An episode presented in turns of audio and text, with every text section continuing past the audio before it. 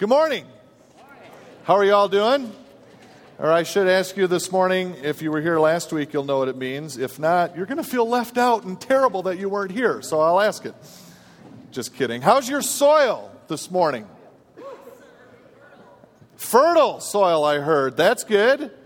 Good soil this morning. I'm talking about the parable of the sower for those of you who missed, where the focus is on our hearts, even on the hearts of the righteous even on the hearts of the church going who come knowing God already, that there's work to be done in even our knowing God hearts and making sure our field continues to be soft and plowed and fertile to receive God's word. So, are you ready to hear the word of God this morning?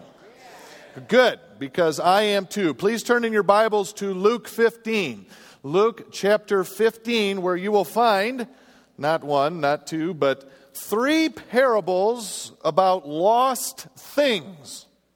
We've looked at the first two parables already in weeks gone by the parable of the lost sheep, the parable of the lost coin, and this morning we'll look at the third lost parable packed into this chapter 15 in Luke. The NIV calls it the parable of the lost son, but as we'll see this morning, I think a better title might be the father of two lost sons, as there are indeed three key characters that this parable pushes forward for us to learn from, for us to read the shadow of what's behind them in the kingdom of God in the spiritual realm, that the parable casts this shadow in a very real life story to tell us something about God in the spiritual realm. And it does it through three key family figures a father, an older son and a younger son, and a family crisis that happens with them.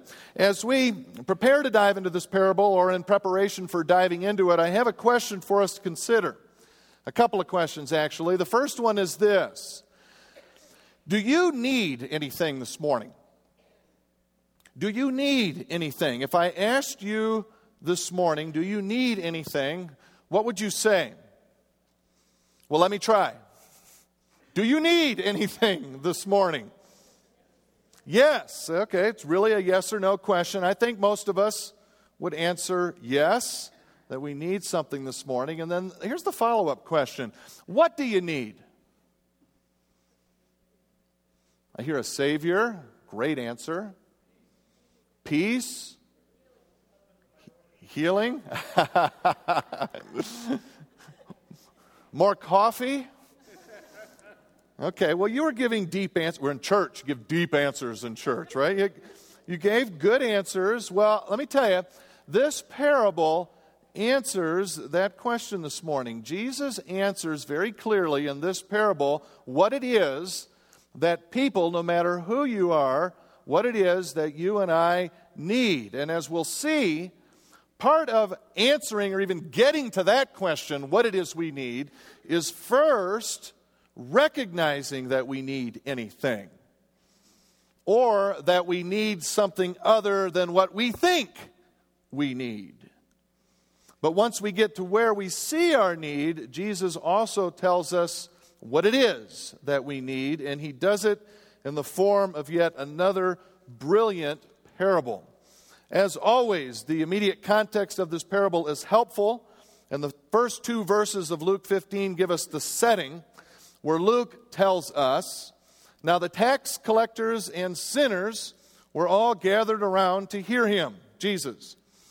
But the Pharisees and the teachers of the law muttered. Great word, muttered, isn't it? Not foddered, but muttered. This man, Jesus, welcomes sinners and eats with them, they were muttering. So our setting is, well, it's Jewish. Tax collectors were Jewish agents of Rome, many of them teens who collected taxes from other Jews to give to Rome. Rome was smart. That's why they were such a great kingdom for such a long time. One of these eyes of details. They would have locals go out and even local kids go around and collect taxes for them because who's going to harm a local kid just trying to do their job? Matthew, one of the disciples of Jesus, was just such a tax collector. So some tax collectors were there, and sinners too, the Bible says. The NIV even puts it in quotes. That term, sinners, a bit narrower in this context than we might guess. It probably doesn't mean or include Gentiles, although a few were probably there too. But in this context, sinners was a common expression for secular Jews, we might say, or secular people, uh, less religious people, less practicing their religious uh, uh, uh religion people, whatever you want to say that. Jews who were either pro Rome or pro Herod, also called Herodian Jews, because they supported Herod. But they didn't, these Herodians, in the eyes of the religious or Orthodox Jews at least, uh, take God's word very seriously or seriously enough. And so, religious Jews would commonly refer to those Herodian Jews as sinners. And so, Jewish tax collectors, Jewish Herodians, and lastly, Jewish Pharisees and teachers of the law who hated Herod. And the Pharisees and teachers of the law are muttering over Jesus spending his time hanging out with these tax collectors and sinners, these other Jews. So there's a little tension in the crowd that day, right? Tax collectors and sinners sitting there, and then some Pharisees there too, muttering about the tax collectors and sinners. Ooh, there's a little tension in the crowd. And all of them, despite their dislike for each other, brought there by the one common bond, one common desire. They wanted to hear what this incredible teacher Jesus had to say. And it's really that last group, though, the muttering Pharisees, that, that spurs Jesus to turn and to tell these three parables in Luke 15 about lost things. And ironically enough, those lost things in context, well, they're sitting right there. They're the tax collectors and sinners sitting there too, listening, that had some of the Pharisees muttering. But it's in response to these muttering Pharisees, specifically, that Jesus tells these three lost parables, so to speak, including our parable this morning, something I'm calling the father of two lost sons. Let's begin reading. I'm at Luke 15, beginning at verse 11. Jesus continued There was a man who had two sons. The younger one said to his father, Father, give me my share of the estate. And boom!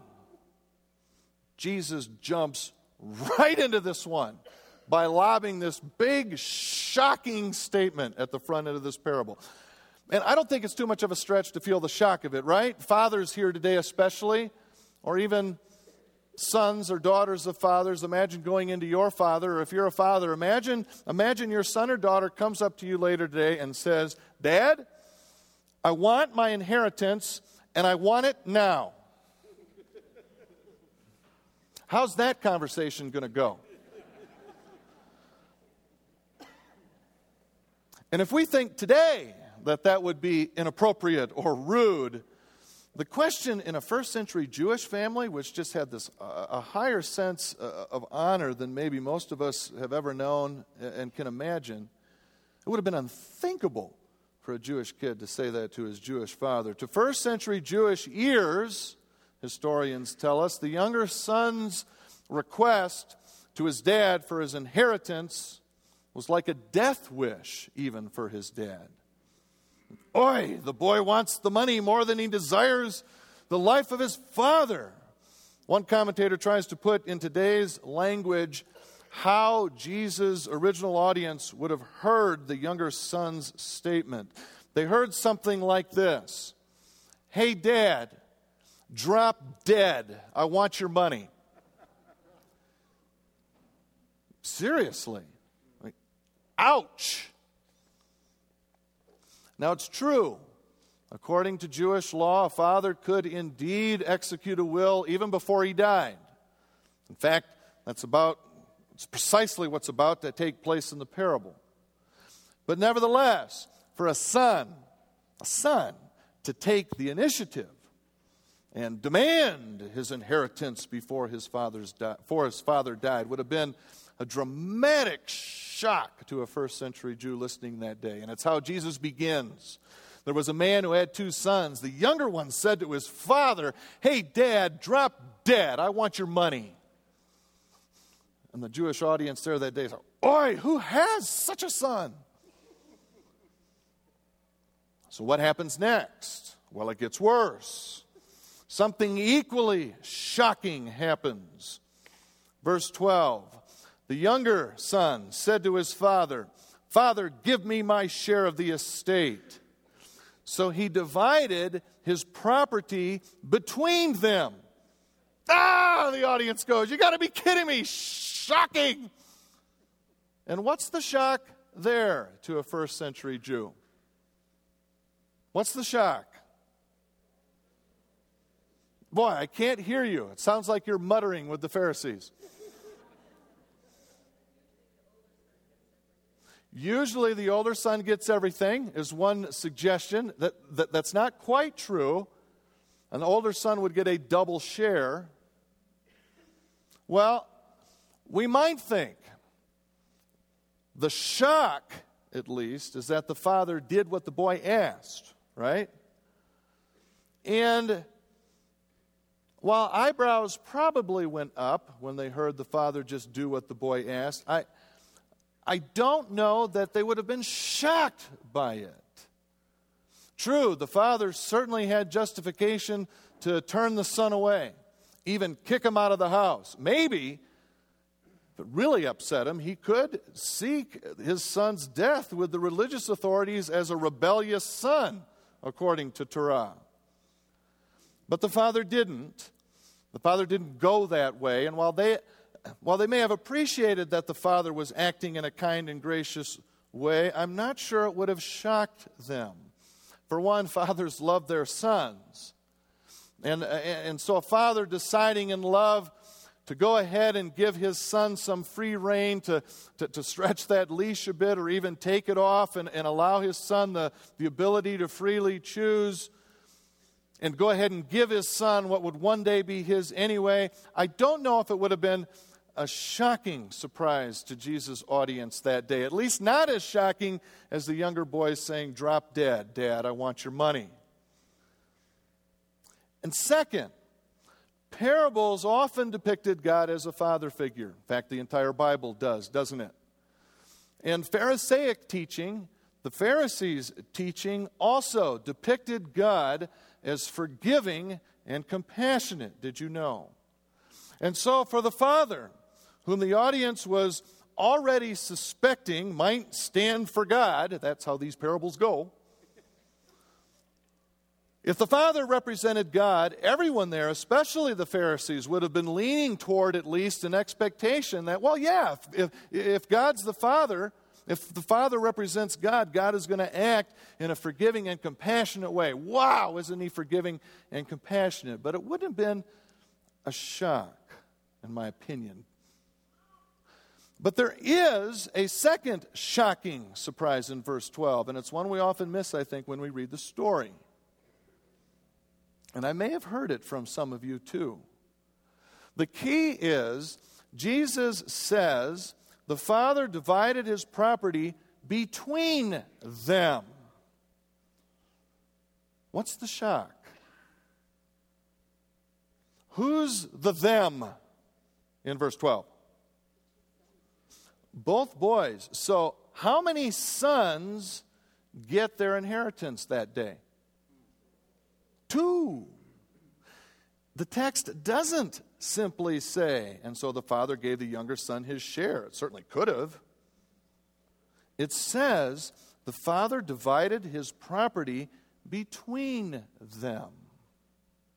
They both get their shares that day. And here's the second shocking surprise to start off this parable. Shocking surprise number one. The younger son says, Hey, dad, drop dead. I want your money. And shocking surprise number two the older boy receives his share and doesn't say one word. He goes along with the drop dead plan. He doesn't object.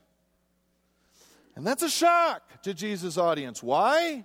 Because according to Jewish tradition, strong and early tradition, guess what is one of the primary responsibilities and duties of an older son? An older son, the role he plays is the position of a mediator in a family crisis. One commentator explains it this way When the younger son asked for the inheritance, the responsibility and obligation of the elder son was clear to the first century listener.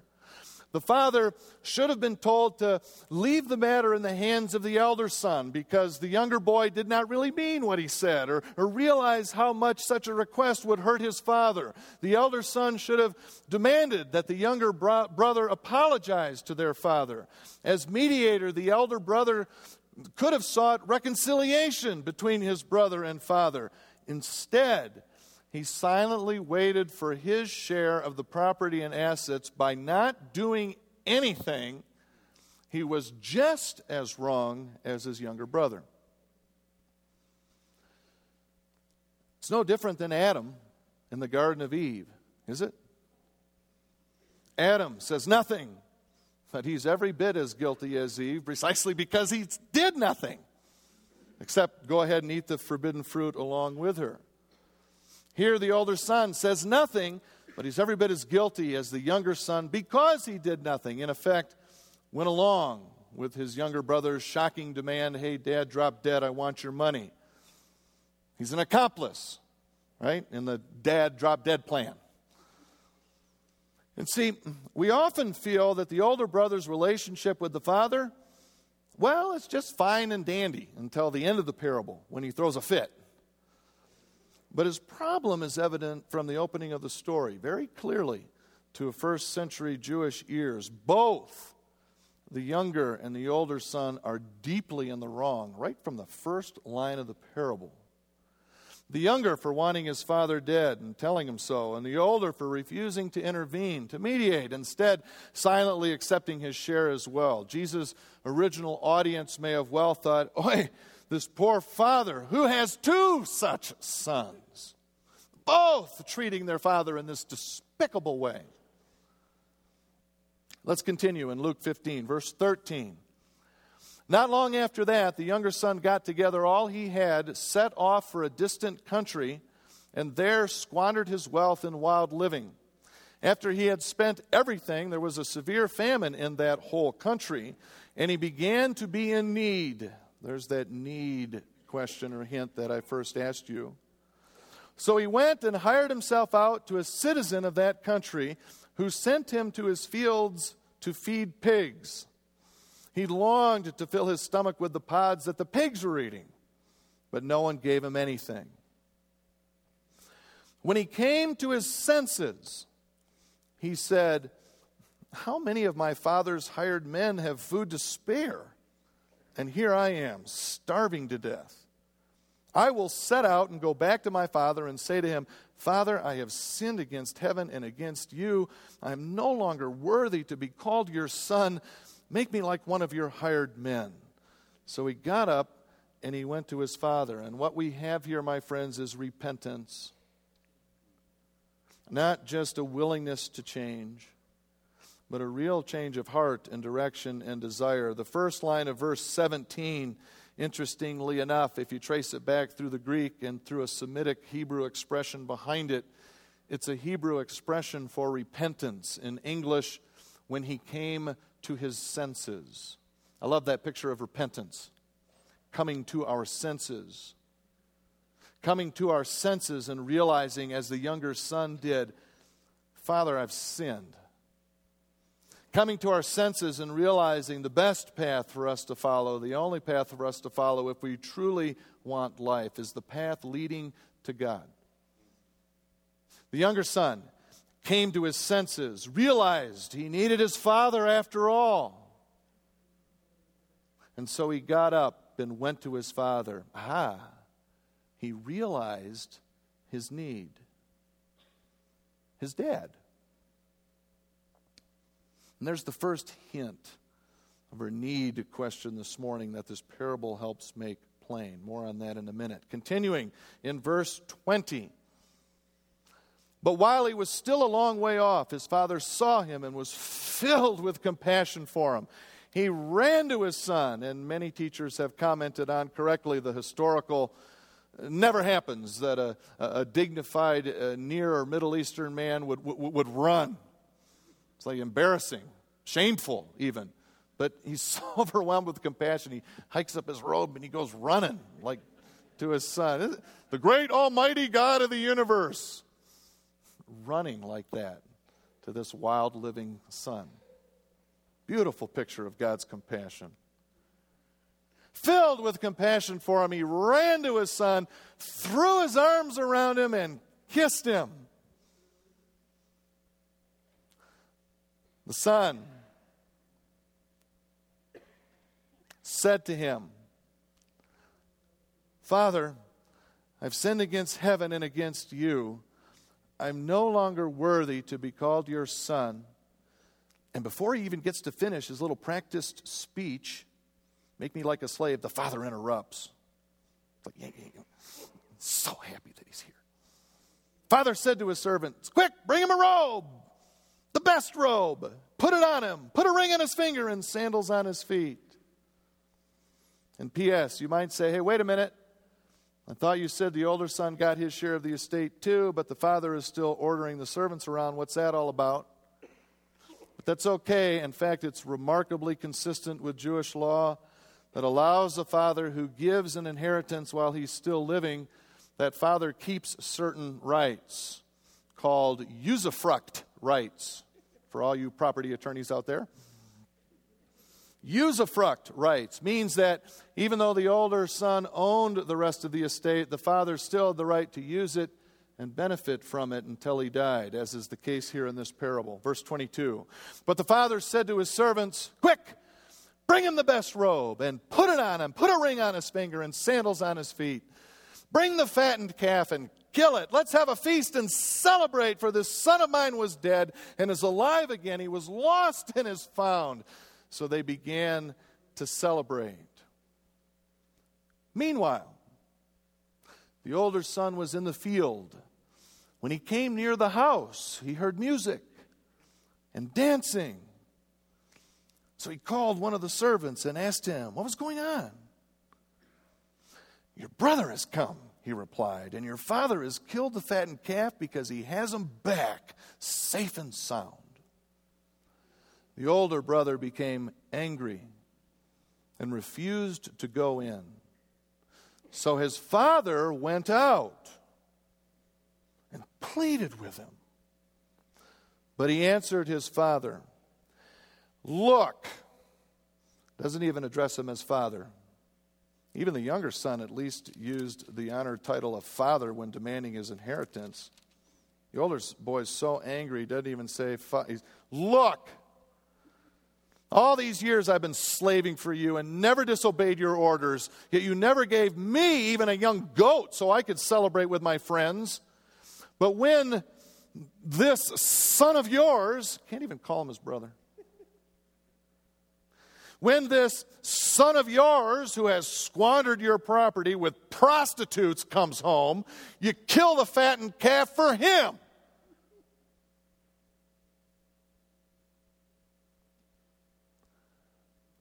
my son. The father said,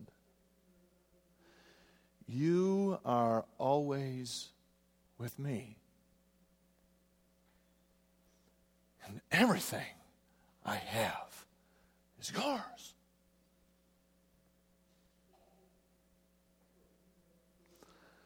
But we had to celebrate and be glad. We had to.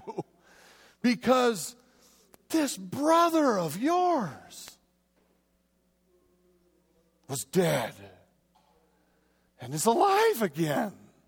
He was lost and is found.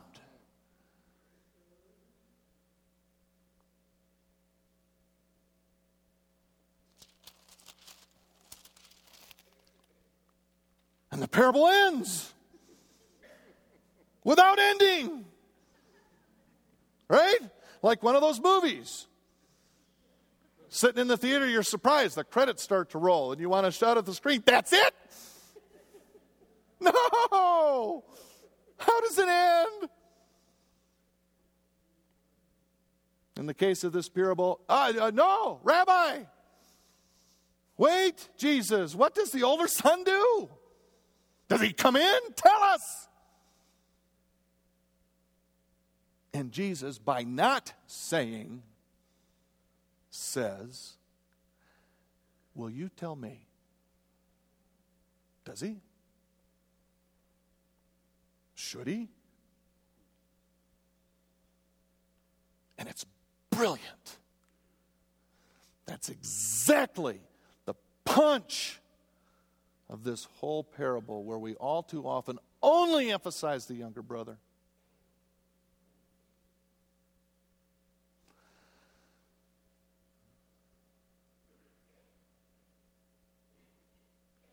It's the challenge that Jesus wants to leave with the story, the question he's leaving with the story. Remember, the muttering Pharisees are the ones who spur him to even tell it.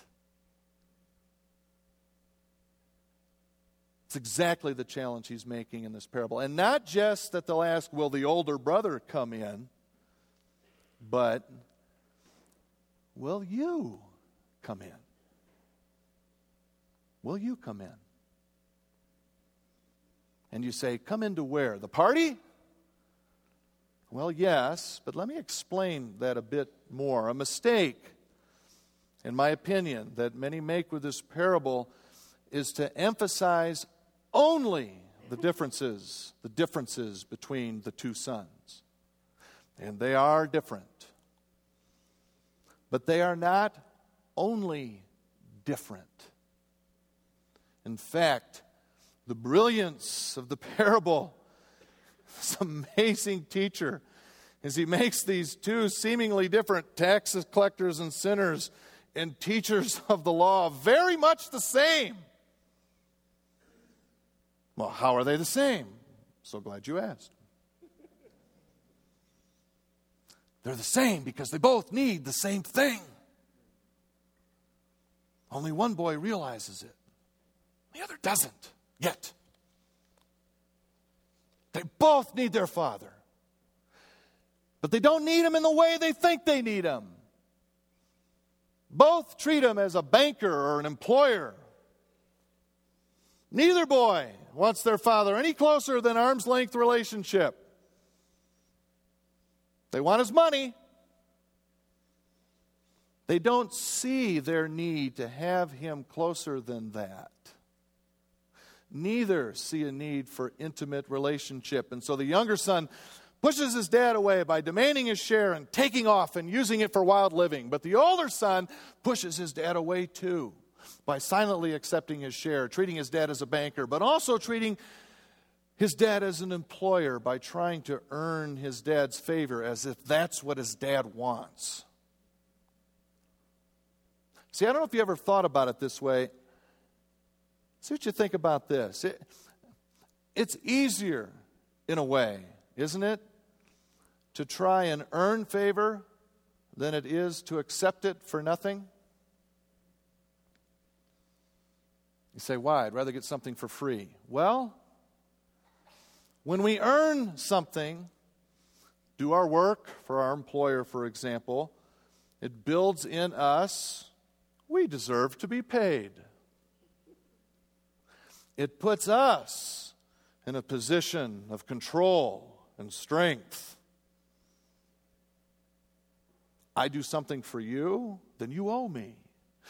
Keeps us in a business type relationship. Doesn't require me to get to know you better or to spend time with you.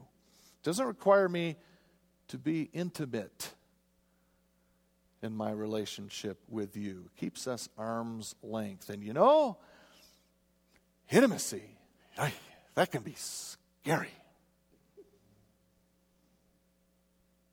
Makes me vulnerable. Makes me weak. Puts you in control. requires humility. Social researchers, in fact, have shown that among the hardest things to say in the English language are these three words I need help. So we're going to practice. See what it feels like. Just even say the word. Say them after me, please. I need help.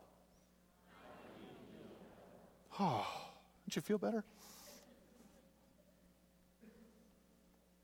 It's hard for us to admit that sometimes. And can you and do we admit it to God? I need help.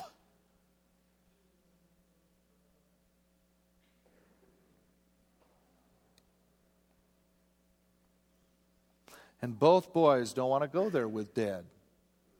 Even though the parable makes clear that's what the Father, that's what God wants most. And it's what both boys need most. More than our obedience, God wants us.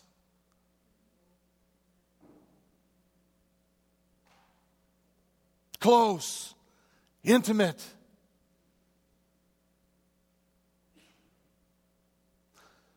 But the younger son pushes dad away, and the older son pushes dad away. The younger runs away from dad, but make no mistake, the older son runs away too. He hides in a way behind his good deeds. There are two prodigal sons in the parable of the prodigal son. Not one. But then, the younger son realizes he needs his father as more than a banker or employer. Oh man, this is ridiculous. Look at what I need my dad. And he humbles himself enough to come home and admit it and to ask for forgiveness. And the father's so eager for that.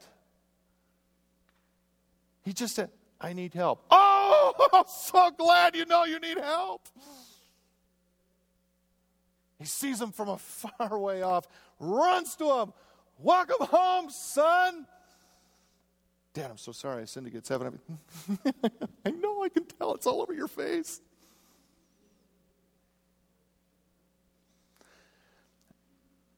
And it's exactly what the older boy needs too.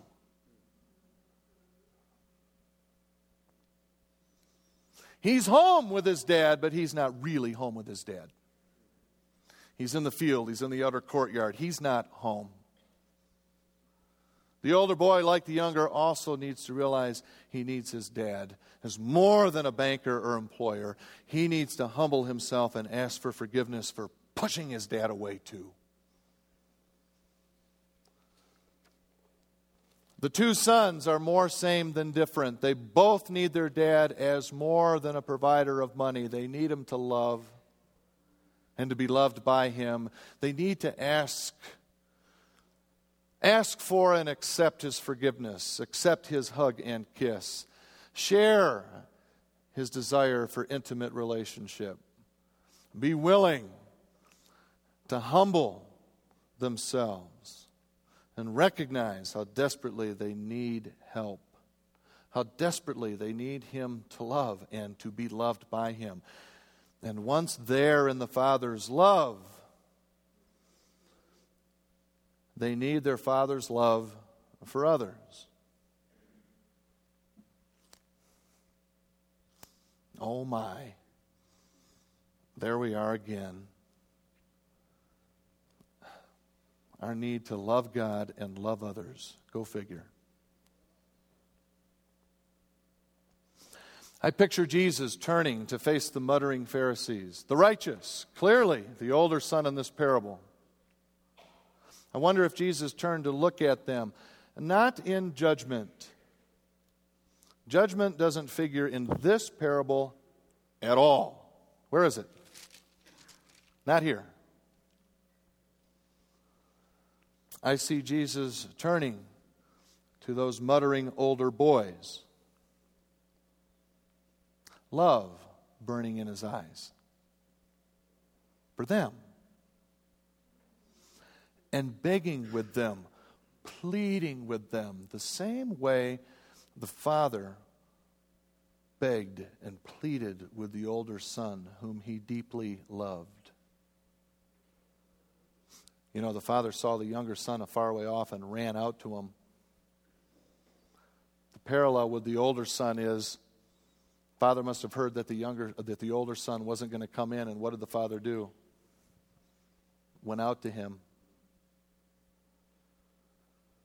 So I see Jesus there. I see his great heart reaching out to these teachers of the uh, teachers of God's word whose lives were dedicated to obeying God.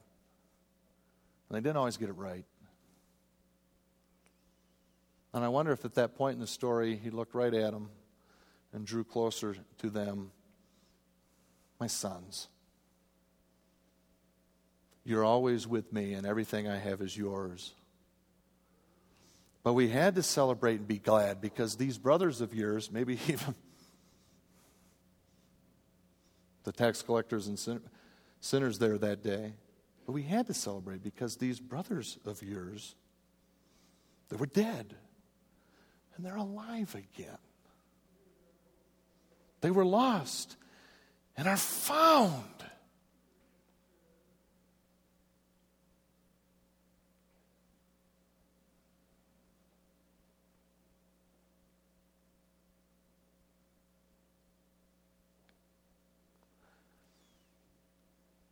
And in the incredibly loud silence of how the parable ends, the unspoken question, dripping with love, hung in the air that first century day.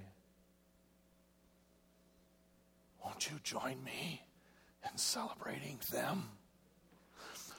Won't you humble yourselves and realize that you need help too? That you desperately need an intimate, loving relationship with our Father in heaven, too. What do you guys think? Should the older boy come in? Shouldn't the family be reunited? We can't all reunite without you, too. So, won't you come in and let God welcome you home and throw his arms around you and be in intimate relationship with you? Stop trying to keep him arm's length away by just doing your duty and feeling like you deserve something. Won't you come on in and welcome the others home too?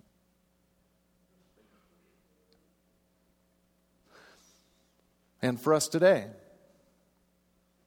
whether we identify more with the younger or the older son, whether we don't know Jesus yet as our personal Lord and Savior, whether we don't know God, whether we've known Him for a day or a week, or whether we've known Him our whole lives, uh, uh, lifetime. The question and the loud silence of how the parable ends is the same, isn't it? Won't you come in? And perhaps to most of us today, to the righteous. Won't you continue to humble yourselves and be weak and give up control and trust God with being real with Him won't you continue, brothers and sisters, to admit that you can't do it on your own and that you need Him desperately? Can you still shout after years of knowing and walking with God, I need you? I can't do this alone.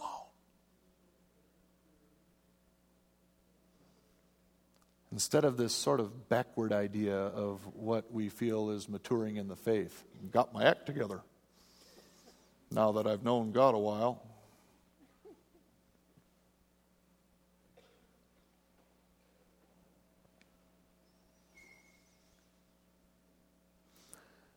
And oh, God will be so very gentle with that sort of humble heart.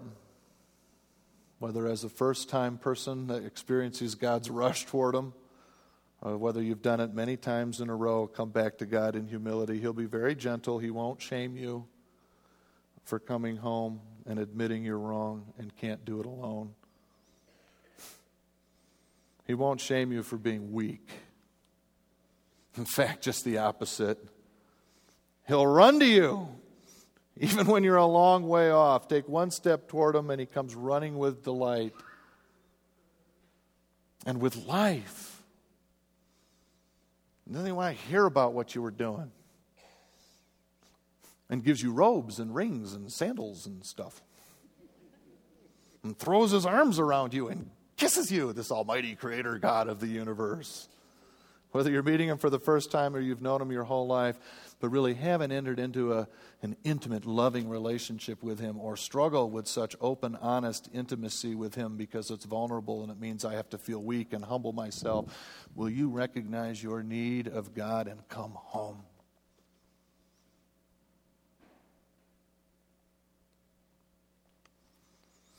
In my opinion, one of the biggest struggles the church has today is it's full of muttering older brothers. And this includes me.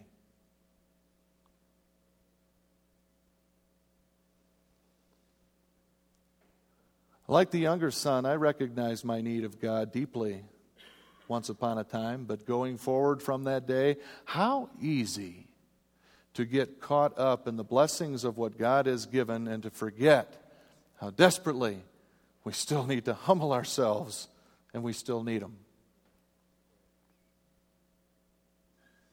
Every moment of every day. And forget we still need to be weak because when we're weak, God is strong, the Bible tells us. Huh. And we forget to be humble with our relationship with Him and our relationship with others. And words like, I'm sorry, and I was wrong, and I need help, and I can't do it alone, come so hard sometimes, doesn't it?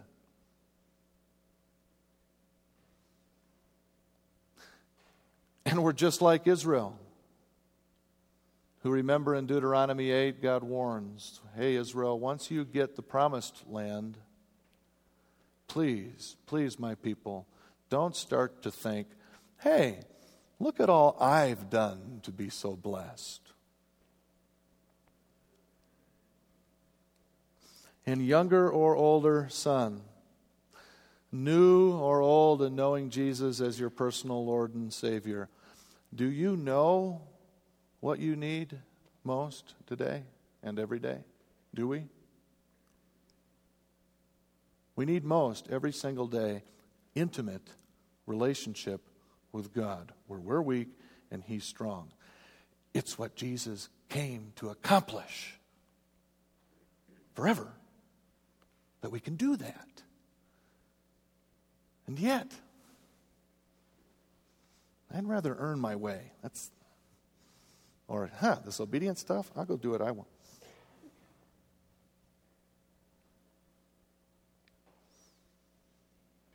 We need to humble ourselves and continue to say to God, Oh, Father, we need you. I need you. Right now. Come running.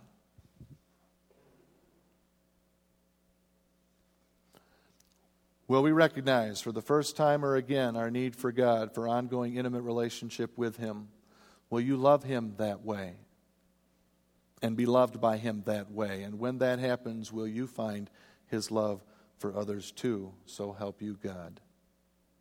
Will you come into, lean into the thrown open arms of God? And in the silence, the loud silence of the parable that doesn't really end that question still hangs 2,000 years later. Let's pray.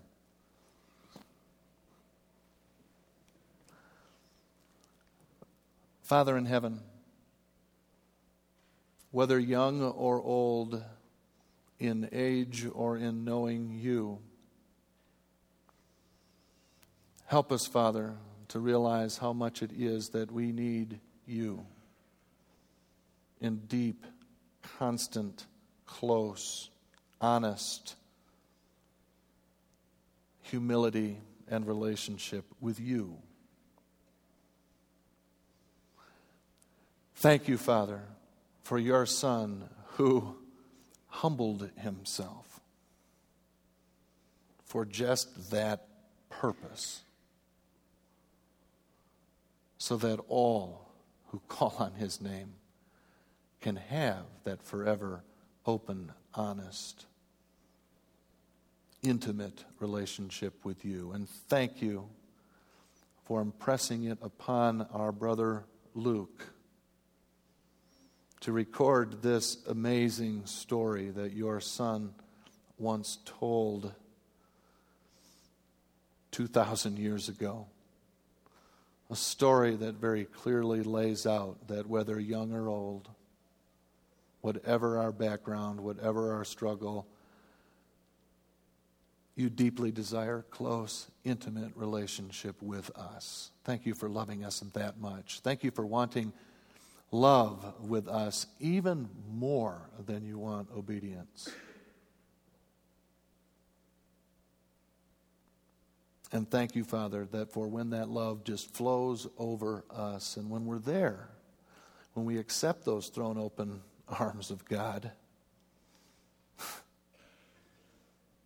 obedience flows. Maybe, Father, one reason why we find it so hard to obey when we do is because we find it so hard to humble ourselves and to accept your offer of intimate love with you.